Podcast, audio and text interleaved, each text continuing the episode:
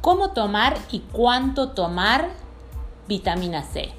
La vitamina C participa en la formación del colágeno, regula la producción de dopamina, este importante neurotransmisor que nos va a permitir despertar, hacer foco y tener proyectos. La vitamina C es fundamental en el sistema inmunológico y a su vez participa de varios procesos de regulación del estado de ánimo y del detox hepático.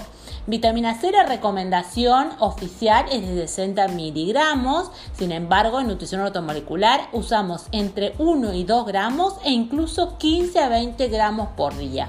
el único efecto indeseado, pero fisiológico y para nada nocivo, eh, fisiológico y normal, es una diarrea en el caso de que la dosis sea exagerada. La vitamina C la puedes consumir con 200 a 400 miligramos de vitamina E, actúan en back to back, en equipo, o la podés consumir en versiones liposomadas para una máxima absorción. Conseguí vitamina C en Maricelo Llero Nutrición y Estética, escribime al 351 33 96 806 y también está disponible el pack con creatina y omega 3 a un precio increíble.